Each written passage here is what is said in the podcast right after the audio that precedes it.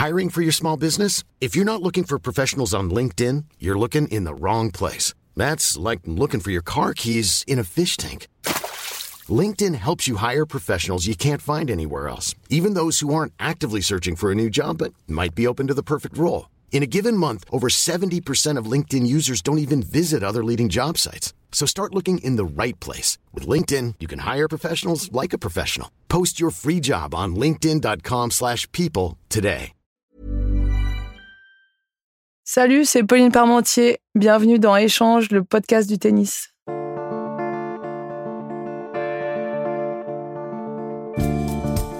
La première fois que je l'ai vue, on devait avoir 12 ans. La fédération nous avait rassemblés à Roland-Garros pour tester les espoirs que nous étions. Contrairement à moi, cette femme a fait une grande carrière qui arrive peut-être à sa fin. Elle vient de gagner la Fed Cup, on va en parler bien sûr, mais pas que, il y a tellement plus à dire. Je suis ravi de la recevoir, j'ai hâte. Je m'appelle Antoine Beneteau, bienvenue dans Échange.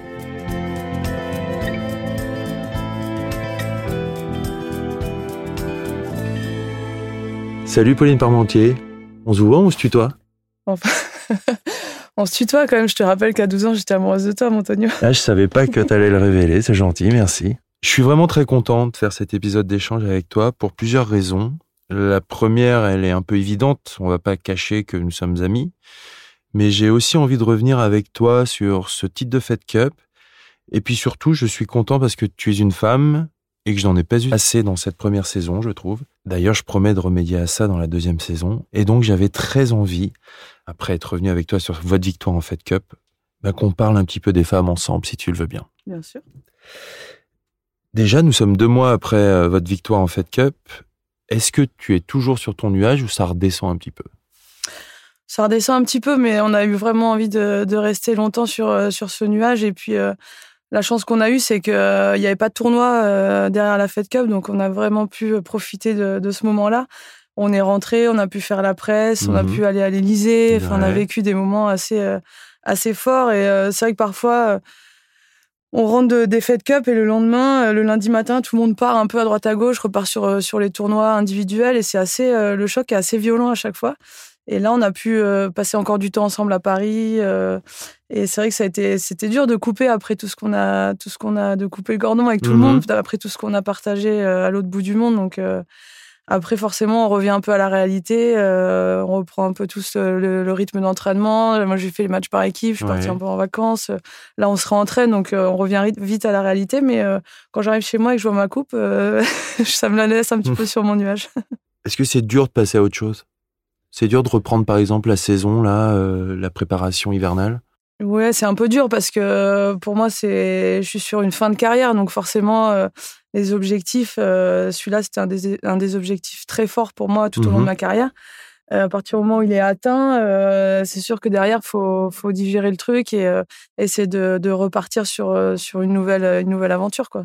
Je trouve que j'ai plutôt bien, bien fait. J'ai pris le temps. Je suis partie un peu en vacances. J'ai profité de, de, de faire d'autres choses. Mhm. Euh, j'ai eu la chance d'aller aux Étoiles du Sport, rencontrer Mhm. d'autres, d'autres sportifs aussi, échanger sur plein de choses et c'était, c'était hyper intéressant. Et euh, voilà, j'ai pris le temps, tout en faisant un peu de sport, pour m'entretenir, un peu, de, de digérer tout ça, de surfer un peu sur, le, Ouais. sur la victoire de, de la Fed Cup. Et puis euh, là, je me réentraîne maintenant euh, pour la nouvelle saison. J'ai justement vu le film là, de la Fed Cup qui s'appelle L'esprit d'équipe, qui retrace votre parcours dans la compétition. C'est toi qui maintiens en vie l'équipe de France contre la Roumanie en demi-finale. Est-ce que c'est le plus grand moment de ta carrière? Ouais, clairement. Ouais, vraiment? Bah ouais, c'était c'était fantastique, c'était je sais pas, j'ai pas j'ai du mal à décrire à chaque fois le, le mot exact qui, Mhm. qui peut caractériser ça mais c'était vraiment euh, je m'attendais pas forcément à jouer. En fait, il s'est passé vraiment plein de choses parce que je me sentais vraiment bien sur la semaine mais j'avais pas gagné beaucoup de Mhm. matchs. Euh, sur le samedi, euh, il y a, on entend tout le temps, euh, oui, samedi c'était l'équipe, mais préparez-vous pour dimanche et tout. Souvent tu dis bon, ok, mais bon. Et là, en fait, depuis le début de l'année, c'est vraiment, c'est réel, quoi. Y a, on l'a vu à Liège, ça a bougé. Après, ça a bougé aussi sur Rouen. L'équipe du dimanche, elle a changé. Et, et en fait, ce qui était, ce qui était hyper fort, ça a commencé dès le samedi soir, parce que le samedi soir, je pense que Julien, il hésitait entre Alizé et moi pour le match du dimanche. Et en fait, il discute avec Alizé et Alizé lui dit Je pense que ce serait bien que Pauline soit là dans la discussion.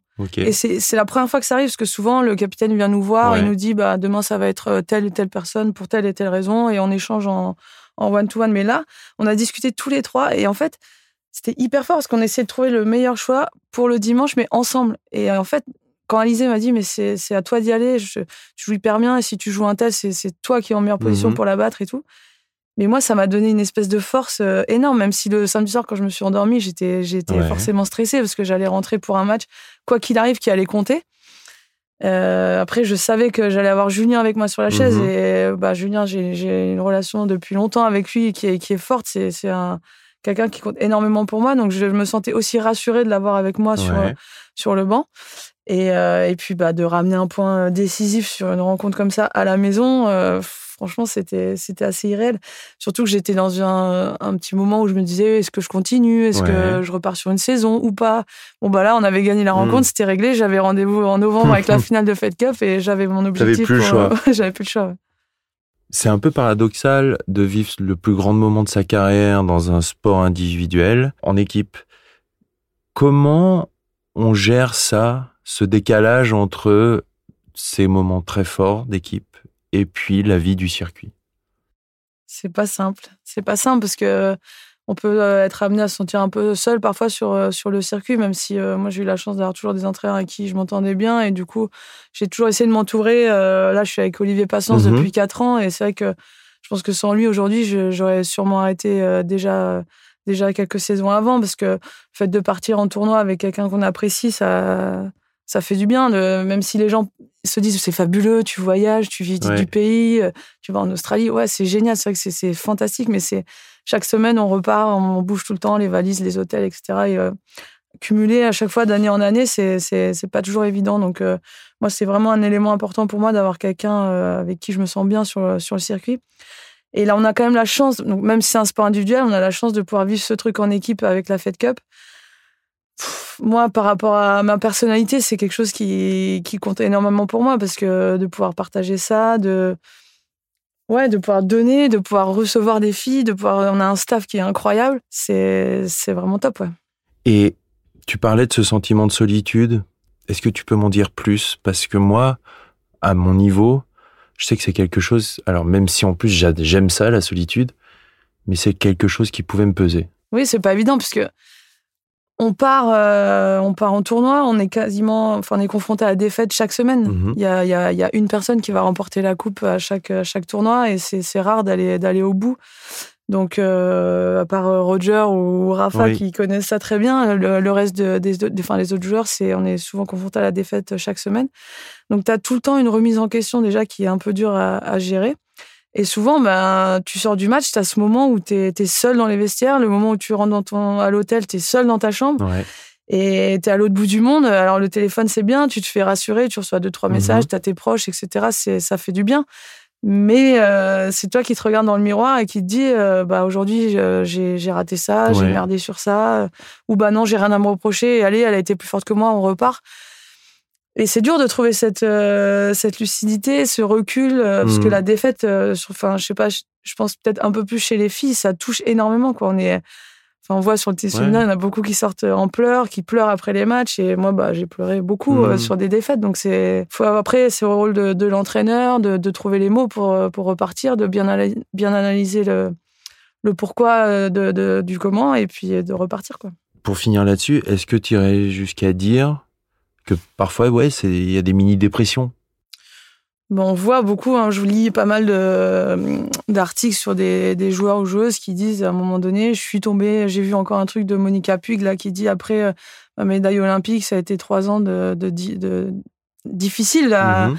à gérer par rapport à ce qui s'était passé. Mais oui, ça, je pense qu'il y en a, il y a plein de petites dépressions. Mais après, euh, il faut pas oublier que c'est, c'est quand même notre passion. Ouais. Puis, euh, c'est le sport. Ça nous amène euh, des émotions hyper fortes aussi. Donc, il y a des moments très durs, mais il y a, quand ça se passe bien, c'est, c'est fabuleux. Et c'est vrai que c'est, c'est ça qui est parfois difficile, c'est qu'il y a une espèce d'ascenseur émotionnel qui est assez ouf, quoi. Et, euh, même s'il y a des petites dépressions, qu'il y a des moments durs, ça reste, ça reste quelque chose de fantastique. Moi, mon voyage tennis, il va bientôt s'arrêter. Ouais. Euh, quand je regarde tout ce qui s'est passé, j'ai C'est beau, l'expression voyage tennis, j'aime bien. parfois, on me dit, mais t'as pas des regrets, t'as pas, euh, t'aurais pas fait quelque chose différemment et tout. Mais en fait, moi, le côté sensible que je peux avoir, je l'ai, ça m'a permis de vivre tout ça à 1000%. Alors oui, avec des moments difficiles, mais les moments forts, Mmh. ils ont été encore plus forts. D'accord. Pour revenir euh, au film, à la fin, on vous voit discuter avec Alizé Cornet et Caroline Garcia et tu dis quelque chose de beau. Tu dis c'est bon de se réaimer. réaimer. Comment tu as vécu de cette période un peu bizarre? C'était, euh, c'était vraiment compliqué. euh, pff, en fait, il y a eu cette fin de, de cycle avec Amélie où euh, elle décide bah, d'arrêter parce qu'elle est enceinte. Donc, pour, une, pour la plus belle des raisons, elle Mhm. peut pas continuer l'année suivante. Donc, on, on vient de perdre la finale à Strasbourg. On débriefe pas le dimanche soir parce que tout le monde a un peu la tête dans le seau, Ouais. c'est difficile. On se dit, bah, rendez-vous demain matin, on se fait un bon petit déj tous ensemble et tout, sans vraiment savoir ce qui va se passer. Et là, ça commence par Amé qui nous dit, bah voilà, je suis enceinte, je ne pourrai pas être capitaine l'année prochaine, etc., etc. Déjà, coup dur Ouais, double coup dur après la défaite. après la défaite. Et là, ensuite, t'as as Caro qui nous dit, bah moi, euh, voilà, je vais penser à ma carrière perso, je serai pas avec vous l'année prochaine. Tu vois, on s'est pris une espèce de Ah oui. rafale. Euh, Il y a pas mal de membres du staff qui disent, bah moi, j'étais dans l'aventure parce que Amé était là, je sais pas si je vais continuer. Et là, t'as l'impression que tout le monde quitte le navire. Mmh. Non seulement on vient de perdre la finale, et tu te dis, mais, mais qui va rester en fait Tu euh, penses que ce- ça aurait été différent s'il y avait eu la victoire? Non, je pense que ça aurait rien changé. Je pense que la décision, bah, pour Amé, ça aurait rien Oui, changé. bien sûr. Et je pense que la décision de Caro était prise bien avant euh, cette finale et que ça, ça aurait rien changé. Mais en fait, tu vis une aventure hyper forte. Tu vas jusqu'à la finale. Ok, on perd, c'est dur et tout. Mais tu crois en cette équipe. Tu te dis, mais on est, on est, on est potes, on est ensemble. On va pas se lâcher, quoi. On va repartir l'année prochaine et on va aller chercher ce trophée. Et puis finalement, bah, tout le monde quitte le truc et tu étais là, non, non, non, non. Est-ce que tu, est-ce qu'à ce moment-là, tu te dis, bah, ce que je croyais avoir vécu, finalement, c'était pas vrai? Moi, je me suis dit, bah, est-ce que c'était vraiment réel? Enfin, Ouais. est-ce que c'était vraiment Voilà. sincère? Est-ce que c'était pas un peu fake? Oui, je me suis posé la question. ouais. Et je pense qu'en fait, c'est pour ça qu'il y a eu des réactions après qui ont été. euh, qui ont pas. qui devaient pas avoir lieu d'être. Mmh. Euh, parce qu'en fait, je pense que on s'est pas vraiment expliqué sur le moment euh, du- des raisons de Caro, des, de nous, enfin de moi personnellement, je comprenais pas certains Ouais. choix. Je lui ai pas exprimé, donc du coup, on n'a pas été au bout de, de ça. Du coup, par presse interposée, on lisait des réactions, des trucs, et, et le, il y a eu une mauvaise, Ouais. euh, il y a un mauvais truc qui s'est qui s'est mis en place, et après il y a eu, un- voilà, il y a eu des déclarations, c'est parti un peu un peu en live. Et finalement, on s'est rendu compte qu'on avait fait énormément de mal à Caro. Alors que pour nous, au début, c'était elle qui nous avait fait du mal. Tu vois, tout était un Hmm. peu inversé, donc c'était c'était particulier. Et ça a pris du temps parce que je pense qu'elle elle avait besoin de digérer, elle avait vraiment besoin de faire son truc euh, perso. Ouais. Donc ça a pris du temps. Nous, on a essayé de avec Christina, il y avait Amandine dans l'équipe, Alizé, elle a eu son truc de no show, donc elle était plus en Fed Exact. Cup. Si tu veux, il y a eu une accumulation de, de mauvaises blagues euh, qui sont arrivées et on s'est dit, euh, on a essayé de tenir la baraque pour l'équipe, de, de, de laisser. Chose, chose que vous avez faite. Ouais, qu'on a réussi à faire, mais c'est vrai que c'était. Du coup, tu vois, des fois, on sentait un sentiment d'injustice, euh, on comprenait pas, et voilà, c'est pour ça que c'est, c'est, il y a eu des réactions un peu euh, inappropriées. Après, ce qui est bien, c'est que même si ça a pris du temps, ben, on a été capable de, de se dire les choses. Ouais. De, c'était vraiment l'objectif de Julien quand il a pris euh, le capitanat de la Fed Cup, de Ça n'a pas dû être facile d'ailleurs de se dire Pour les lui choses. Non, mais non, non, je parle pour Je vous. pense que pour tout le monde, c'était compliqué. Le, le départ de, de cette aventure en début d'année, euh, si on nous avait dit à la fin de l'année, euh, Ouais. vous allez être euh, avec la coupe, tout le monde aurait rigolé, quoi. Parce qu'on partait vraiment de très loin. Et euh, c'était pas simple parce qu'à un moment donné, tu te dis, bon, pourquoi c'est à moi de faire l'effort? Ouais. Pourquoi c'est pas à elle de faire l'effort Euh, Est-ce que je dois faire semblant? Ouais. Et finalement, tu sais que tu sais pourquoi tu es là, tu sais l'objectif qu'on a en commun, c'est de ramener cette coupe de Fed Cup. Le côté individuel, bah oui, on sera, on partira peut-être pas tout en vacances ensemble, mais est-ce qu'on a envie de gagner ensemble? Oui, on a envie de gagner ensemble. Bon bah ok, il faut faire ci, il faut faire ça, et on essaie de le faire. Et c'est ce qu'on a réussi à faire. euh, Mais je pense que vraiment le, le moment qu'on a eu quand on s'est tous retrouvés, il y avait vraiment une mise à niveau à faire, et ça c'était vraiment important. Je t'ai vu en, en Fed Cup sur le terrain.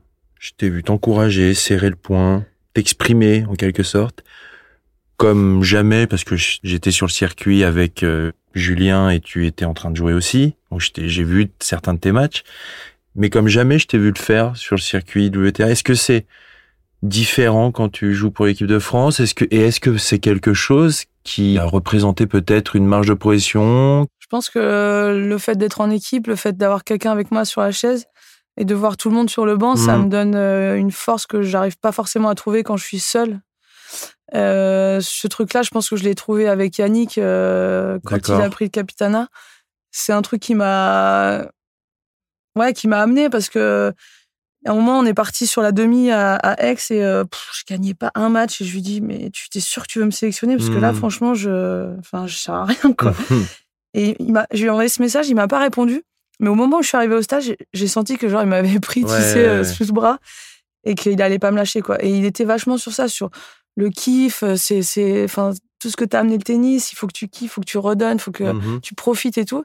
Et en fait, sur ces matchs-là, même si je les ai perdus euh, contre Keys et contre Stephens, je sais pas, j'ai ressenti un truc un peu, un peu de fou Mhm. et que j'ai ressenti de nouveau à Rouen avec Julien. Et, et c'est vrai que c'est là où je, où je me sens mieux, où je joue le mieux. Mais après, c'est pas toujours évident pour moi qui suis un petit peu, petit peu réservé parfois ou timide sur certains moments, même si on n'a pas l'impression, euh, d'extérioriser autant. quoi. Donc tu expliques ça par de la timidité? Oui, et puis manque de, un peu manque de confiance en moi, Ouais. on peut le dire. Quand tu rentres dans le vestiaire après ta victoire face à la Roumanie, tu vas voir Alizé Cornet tout de suite et tu lui dis viens là toi. Ouais. C'est en rapport à cette discussion? Ouais. Ouais, c'est un rapport à cette discussion parce que franchement, c'était assez marrant parce qu'on est sorti de ce truc-là et tous les trois, on avait les larmes aux yeux. On était là, mais même Bennett, il était. Il dit, mais c'est fou ce qu'on vient de. Le moment qu'on vient de vivre, c'est. Mais je pense que c'est pour ça qu'on a gagné à un moment donné cette rencontre de, de Mhm. demi-finale. C'est parce qu'on a, on a réussi à se dire les choses, à se dire, ben. Alizé, si elle si elle s'est dit, bah là, je le sens pas, ou il y a des moments où il faut le dire, où je pense que c'est mieux que ce soit toi, etc. Et en fait, le fait d'avoir réussi à faire ça, et c'est vrai que quand j'ai gagné, j'ai forcément eu une pensée pour elle parce que au départ, c'est elle qui devait être sur le terrain. Et du coup, j'avais envie de lui offrir cette victoire Mhm. parce qu'elle m'avait fait confiance, elle m'avait dit vas-y, c'est toi qui mérites d'y aller, c'est ton moment. Et le fait de, de le vivre et de le réussir, j'avais qu'une envie, c'était de la prendre dans mes bras et de lui dire mais merci ma poule de m'avoir offert ça et je t'offre, je le fait de, de revenir à 2-2. Donc, euh, on a été, on a la même sélection, on est rentré en 2008 toutes Ouais. les deux en équipe. On a un lien par rapport à l'équipe de France qui est, assez fort et donc euh, voilà, c'était, un beau clin d'œil. J'avance. hein. Le dimanche de la finale, avant le match de Kristina Bladenovic, il y a les hymnes et vous décidez de vous tourner face à la tribune des supporters français. J'ai trouvé ça très fort. Comment ça s'est décidé? En fait, il y a eu tout un truc parce que euh, on a eu des, enfin là-bas, il on a eu nos supporters qui sont venus euh, donc à l'autre bout du monde Ouais. quand même. Ils ont fait le voyage, c'était, génial. On était hyper contents de les avoir. Et je crois qu'il y avait 200 ou 250 supporters français. Et donc souvent ils viennent avec euh, des instruments, tu Ouais. vois, trompettes, machin, pour faire du bruit. Et en fait, le règlement de la, du stade, c'était interdit. Ok. Ils n'avaient pas le droit de rentrer dans le stade avec leur, leur, leur matériel. Quoi. Et nous, ça nous a rendu dingue. On a dit, mais attendez, ils ont fait 24 heures de voyage pour nous voir. Vous avez 13 000 personnes, on a 200 supporters, laissez-leur le, le Ouais, tambour ou la trompette. quoi. Et donc, en fait, le samedi soir, on a, on a dit euh, qu'on ne lâcherait pas là-dessus et Mhm. qu'il fallait qu'ils puissent, euh, qu'ils rentrent avec, euh, avec leur truc. Et ça a été refusé. Ok. Et donc, du coup, le, le président, les élus, etc., ont quitté la, pré- la tribune présidentielle et se sont mis dans le, avec les proches et les. Parce que je sais pas si Oui. vous avez vu, mais le dimanche, oui, il était, ils étaient de l'autre côté. Et donc, en fait, on s'est senti hyper soutenus dans ce truc-là. Et au moment où il y a eu la Marseillaise, on s'est retrouvés, je sais pas, la présentation, c'était un peu bizarre. On s'est retrouvés devant notre banc face à des gens que finalement, des supporters australiens qui, ça, on n'avait pas de lien, quoi. Et on s'est dit, mais les gens pour qui on va jouer, qui sont avec nous, qui sont en Australie à l'autre bout du monde, ils sont derrière nous. Et on s'est dit, bah allez, on se retourne. Donc sur le terrain. Sur le terrain, ouais. Ah, c'est génial. Ouais, c'est au moment de. C'est genre 30 secondes avant l'hymne. Je sais plus qui a dit, euh, mais pourquoi on se retourne pas? Et là, Bennett a dit, non, non, ça se fait pas. Et on a dit, quoi, ça se fait pas? On se retourne. Et là, c'était de chanter ça face à notre. euh, chanter l'hymne face à notre staff, nos familles et nos supporters au-dessus. Moi, je, je sais pas si on voit sur les images, mais je suis à la fin, n'arrive plus à chanter, je pleure. Une dernière question sur la Fed Cup. Tu es choisi pour jouer, tu rentres sur le cours à 2-1. Comment tu t'es senti?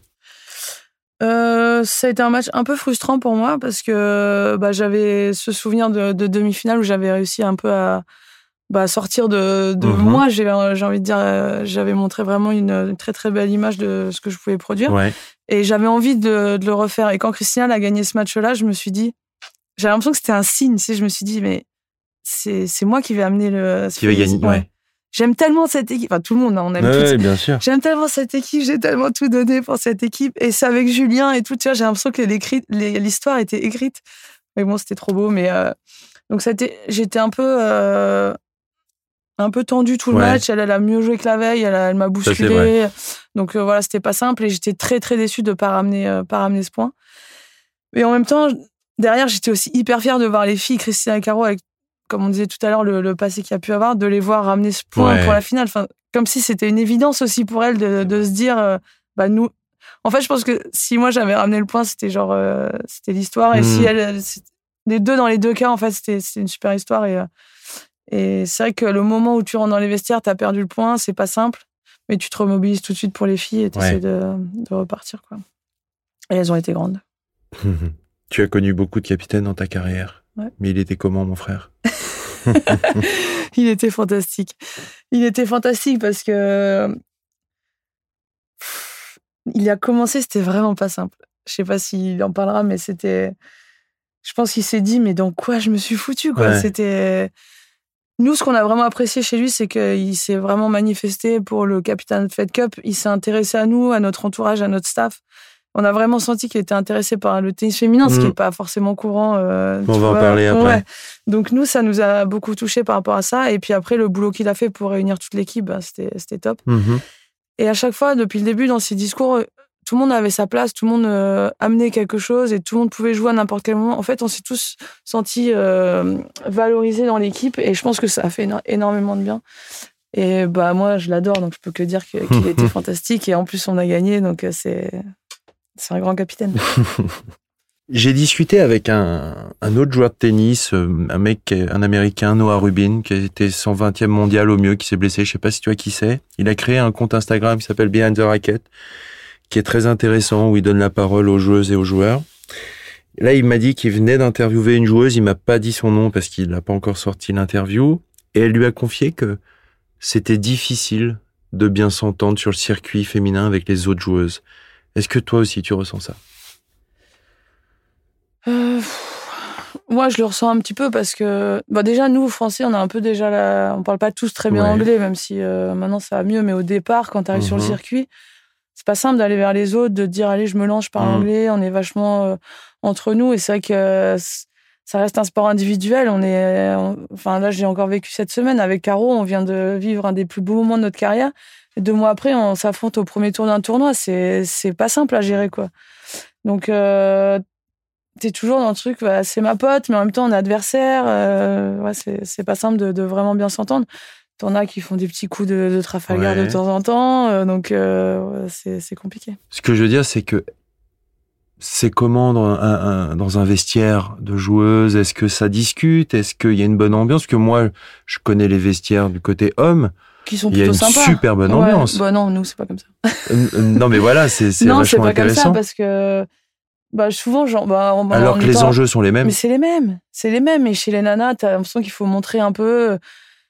Bah, typiquement, euh, tu vas voir euh, Federer ou Rafa. euh, Moi, j'entends plein d'histoires quand Julien y racontait. Ils vont vers les autres, quoi. Ils, Mm. ils discutent dans les vestiaires, ça Bien rigole sûr. et tout. Nous, on va voir euh, Sharapova. hein, elle va pas nous regarder. Elle va pas nous dire bonjour. C'est comme si le. Enfin, et en plus, quand tu la joues, c'est comme si le match avait déjà commencé dans les vestiaires Mhm. tu vois, cette espèce de, Ouais, de ouais, jeu qu'il peut y avoir euh, hors terrain, quoi. Et euh, mais on le voit vachement. Enfin, je veux dire, pour reprendre l'exemple de, de Charap, c'est c'est ce qu'elle dégage. Elle aime euh, montrer ce, ce rôle-là. Et dans les vestiaires, c'est t'as Alep qui est très sympa, Wozniacki qui est hyper sympa. T'en as deux trois quand même qui sont qui sont hyper cool et qui euh, qui disent bonjour, avec qui tu peux discuter et qui sont qui sont sympas. Mais c'est, je pense, que c'est pas la même ambiance que que dans les vestiaires, mec. Est-ce que c'est difficile d'être une femme dans le tennis? Je parle du côté. euh, voilà, les hommes sont bien, bien mis en avant. Vous, les femmes, hors les tournois du Grand Chelem, où là, il y a parité dans le prize money et tout ça. Ben voilà, je, je- on a déjà discuté où tu me disais, euh, ben ouais, c'est compliqué de faire une programmation de tournoi parce que parfois il y a des semaines, il n'y a pas de tournoi, il y a pas. Est-ce que il y a une difficulté? Un petit peu sur le, la programmation, c'est pas facile. Il y a vraiment des périodes dans l'année où si t'es pas dans les 100, euh, tu peux pas jouer. Par, euh, quand il y a en mars Indian West Miami, les filles qui sont euh, 150, ce qui est, ce qui est bien dans le tennis. Enfin, Mhm. dans un sport, être 150e euh, joueuse mondiale de son sport, c'est quand même, euh, c'est quand même beau déjà. Bien sûr. Et en mars, il y a, y a très peu de tournois, donc tu peux ne pas jouer pendant un mois. C'est quand, même, euh, c'est quand même pas forcément normal. Les tournois juste avant les grands chelems, c'est compliqué aussi de jouer parce que c'est très fort. Ouais. Donc parfois, ouais, ça manque un peu de tournois, même si euh, on voit qu'il- bah, que la WTA fait des efforts, qu'il y a des tournois ITF qui, ITF qui se créent aussi. On sait que c'est c'est difficile Bien sûr. économiquement maintenant de, de tenir un tournoi. Après, euh, oui, nous, on a la parité sur les grands chelems et c'est fabuleux. Je sais que ça fait Mhm. débat assez souvent. Euh, D'ailleurs, on a des discussions un peu, un peu chaudes parfois dans les, dans, au resto ou quoi avec les joueurs. C'est assez marrant. Mais euh, après, ça évolue, même médiatiquement. Je trouve que le sport féminin, il est un petit peu plus euh, mis en avant qu'avant. Mais c'est vrai que je parle dans le tennis aujourd'hui. Peut-être qu'on souffre un peu de ne pas avoir vraiment une top top qui se, qui se Ok. dégage, comme elle est- enfin, sauf s'il y a Serena qui Oui. se met à jouer. Mais du coup, les gens ont du mal à s'identifier à quelqu'un. Et quand on parle du tennis féminin, euh, je sais pas, tu demandes à quelqu'un qui suit le tennis de loin, qui a gagné Roland cette année ou qui a gagné Wim ou quoi, ils vont peut-être pas savoir répondre. Mm. Alors que chez les mecs, c'est vrai que t'as Federer. Nadal qui survolent un peu le truc. Mais, mais on se bat, on essaye de, de sortir un peu le, bah, de montrer le bout de notre nez et je pense que ça prend forme, mais ça prend du temps, ça part de loin, quoi. J'ai l'impression qu'on est un petit peu sorti de la, de la starification des femmes. En fait, je parle des femmes et qu'on passe plus dans le côté, ok, c'est les joueuses de tennis qui sont mises en avant. En gros, on est sorti euh, de la euh, blonde stéréotypée qu'on a pu avoir. euh, alors, ça a commencé avec Anna Kournikova. En fait, je, je trouve que la, la WTA mettait vachement ça en avant à un moment. Et là, j'ai l'impression qu'on en sort un petit peu. Ouais, je suis assez d'accord. C'est vrai que, bah, on parle, par exemple, Kournikova, on parle tout le temps d'elle, mais elle a jamais été numéro un. Par Exactement. exemple, elle a pas gagné de grand chelem. Mhm. Donc, c'est vrai que, il mettait vachement en avant euh, le, le côté plus physique. euh, Exactement, ouais. c'est ça que je veux dire. Ouais, le côté physique, présentation en gros Ouais. de, de ce que pouvait représenter la femme, quoi. Et euh, ça, on en est un peu sorti, ouais. Et est-ce que vous en avez souffert? Bah non, parce que moi, je suis grande, blonde. non, mais euh, pff, on en a souffert. Moi, j'étais pas, je regardais pas Hmm. forcément ça, donc je me suis pas sentie touchée par rapport à ça. Faudrait plus demander aux, aux filles qui ont été vraiment dans l'élite et qui, qui, le top 10 par Oui, exemple, oui. et qui a peut-être souffert de ça, mais euh, moi, je l'ai pas forcément ressenti. Surtout qu'en plus aujourd'hui, je trouve que on voit, euh, notamment en termes de jeu, avec des joueuses comme euh, euh, Barty, Andrescu, où ça joue, ça joue, ça joue très bien, quoi. Et, et il se passe des choses vachement intéressantes, dans, même en termes d'évolution de jeu. Mm. C'est, euh, enfin, je trouve que c'est un bon moment pour le tennis féminin, Ouais. parce qu'il y a des nouvelles, il y a des nouveaux visages qui arrivent. Mm. Il y a des nouvelles têtes avec des jeux un peu différents parce que quand on est sorti de l'époque de, bah, de Ouais. de Hénin, de d'Amélie, euh, où il y avait euh, un peu de, de variation dans le jeu et tout, on est, on est rentré dans des jeux vraiment euh, boum. Quoi. Il y avait pas, tu disais, ouais, ok, ça frappe fort, mais Mm. il se passe quoi d'autre quoi Et là, on revient avec Barty qui slice en Ouais. revers, euh, Andrissou qui, fait, qui a beaucoup travaillé sa main, qui, fait, enfin, qui joue hyper bien, qui varie beaucoup. Ça, c'est vrai que c'est une nouvelle ère qui est, qui est assez sympa. Ouais. Ma prochaine question, et on a t'as commencé à l'évoquer, c'est est-ce que c'est difficile d'être une femme et une sportive de haut niveau? Est-ce que c'est difficile pour toi euh, de se situer en tant que femme quand on est une athlète de haut niveau? Il y a des moments difficiles. euh, Déjà, en fait, pour une femme d'aller. Le tennis, on, on combat. Ouais, On doit battre son adversaire. Et pour une femme, d'aller d'aller se battre, c'est pas. euh, Enfin, c'est pas dans la nature de la Mhm. femme, quoi. Donc, déjà, t'es confronté à un espèce de truc, on te demande d'être euh, pas violente, mais tu sais, de. Tu dois être guerrière. Oui. c'est pas forcément naturel au début. Ça, c'est un truc pour moi qui a été un peu difficile. Et je pense que c'est pour ça que tu disais pourquoi en équipe, tu arrives à. On te voit euh, t'encourager, on te voit sauter, on te voit... parce que je me sens portée par, par quelqu'un. Quand je suis seule, c'est un peu plus difficile. Donc, ça, par rapport à ça, c'est pas facile. Après, euh, ça, c'est plus par rapport à ma personnalité où tu te sens parfois jugée. Euh, euh, les critiques sont des fois difficiles à Ouais. encaisser, tout ça. ça c'est. Mais je pense que ça, c'est plus le côté humain de. de- Je suis pas forcément liée à la femme, je pense. Ok. Mais euh, après, c'est beau aussi d'être une femme et de pouvoir euh, faire ton. Complètement. Ouais, je trouve ça. Complètement. En fait, moi, c'est juste le côté de se dire euh, il faut aller au, faut aller au combat sur Ouais. le terrain qui, qui a été un peu dur parfois à gérer en tant que, en tant que fille au début Mhm. et femme après. Mais euh, Après, quand tu vois, quand on est allé à l'Élysée et qu'on a été reçu par, par Monsieur le Président et Emmanuel Macron et qu'à la fin, il nous a dit, mais en gros, maintenant, vous, êtes, vous avez une mission, les filles. Quoi. Vous avez réussi un. Vous avez gagné la FEDCA, vous avez un, vous avez un, un exemple à montrer. quoi. Mhm. Et là, tu te dis, bah, en tant que femme, euh, c'est stylé. Bah, c'est la classe. T'as monsieur le président qui te dit, euh, qui dit ça et t'es es fier, quoi. Mais tu vois, tu dis en tant que femme alors que ça devrait être en tant. En tant qu'athlète, voilà. ouais, bien, bien sûr. Bah, c'est un peu les deux, ouais. tu penses jouer encore combien de temps? Tu veux le scoop? Non, mais. Je pense jouer encore euh, cette saison. Ouais. Et voilà. Ah ouais, tu penses. Ouais. Pour l'instant, dans ta tête, c'est ta dernière saison. Ouais. Ok. Et est-ce que tu te projettes sur ton après-carrière? Euh, Ouais, j'essaie de bosser un peu dessus déjà, de, bah de, de rencontrer un peu les, les gens qui, qui pourrait m'aider pour la suite, de, de, voir vers quoi je pourrais m'orienter. Euh. Tu as des envies déjà? Ouais, j'ai quelques envies. Ouais. Bah, en discutant un peu, et bah, j'ai pas mal de. Le fait d'avoir joué longtemps, bah, la génération mhm. d'avant, euh, qui, qui, sont mes potes, euh, ils sont passés par là. Donc je, me, je, je discute pas mal avec eux. Et c'est vrai que ça m'aide beaucoup de pouvoir aller faire un déj avec des gens qui ont traversé ça et qui, qui peuvent m'aider là-dessus. Mais euh, ouais, j'ai quelques envies. J'aimerais bien bosser un peu en. Enfin, je sais pas si on peut le dire, mais. tu fais ce que tu veux. non, mais commenter un peu, bosser un peu en télé. Bah, droit. J'adorerais m'occuper d'un tournoi. ouais. J'adorerais bosser pour une marque. ouais. Voilà, il y a des choses que j'ai envie de faire. Je vais me passer mon DE, mon diplôme d'état pour pour voir. Euh, bah, j'aimerais accompagner quelques jeunes euh, sur des, des compètes. T'as une envie d'accompagner J'ai envie d'entraîner et de repartir tout de suite sur des, sur des déplacements parce que ça devient dur pour moi de le faire, mmh. donc je me vois pas tout de suite euh, repartir pour, pour d'autres. Mais oui, faire des coupes d'Europe de jeunes, accompagner des jeunes sur quelques semaines, ouais, j'ai envie.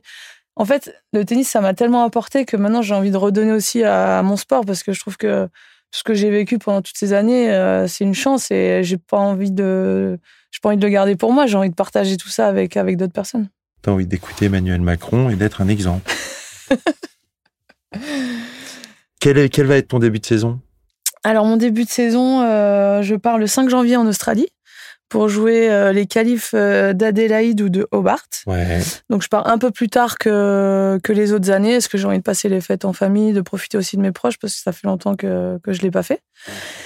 Et euh, ensuite, bah, j'ai eu la chance d'avoir la wildcard euh, pour jouer l'Open d'Australie, parce que j'étais, je suis sortie des 100, donc euh, j'étais pas dans le tableau final, et la fédération m'a, m'a donné la, la wildcard pour Melbourne, donc c'est, mhm. canon. Je suis hyper contente de pouvoir jouer un, un nouveau Grand Chelem. la semaine dernière, on me disait que c'était mon 47e tableau du Grand Chelem. Donc, la classe, quand même.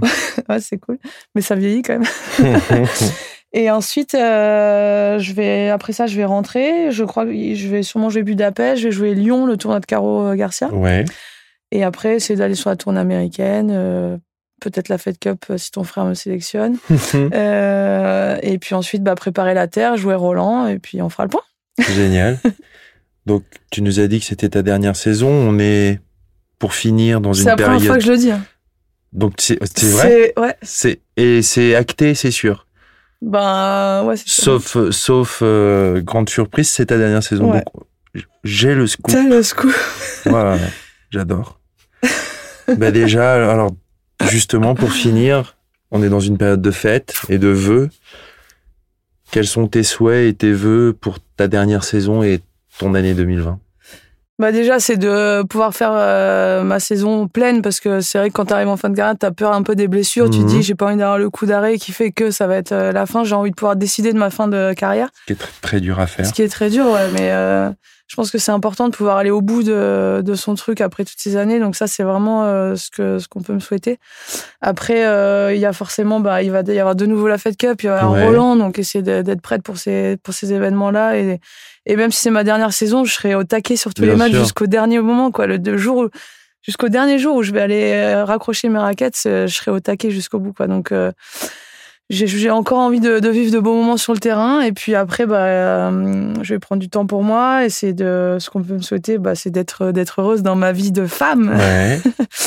et, et, voilà, et trouver une belle, une belle reconversion pour, pour la suite. Eh ben, tout le meilleur pour cette nouvelle année qui va commencer, Pauline. Merci beaucoup, Pauline Merci, Parmentier.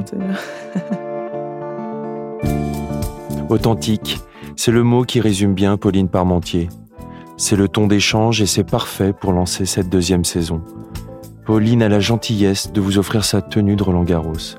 Pour la gagner, c'est simple, partagez, likez cet épisode et puis suivez les comptes Instagram de l'émission, de votre serviteur et puis de Pauline bien sûr. 2020 commence bien. Merci à tous pour vos messages, vos suggestions. Si vous aimez, n'hésitez pas à mettre 5 étoiles sur Apple Podcast. Le succès de l'émission en dépend. Tout le meilleur en ce début d'année et bien sûr, prenez soin de vous.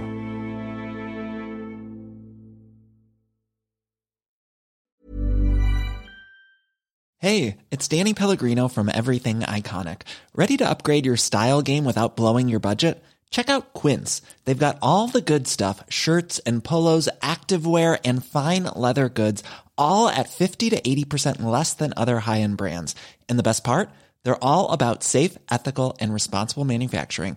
Get that luxury vibe without the luxury price tag. Hit up quince.com slash upgrade for free shipping and 365 day returns on your next order. That's quince.com slash upgrade.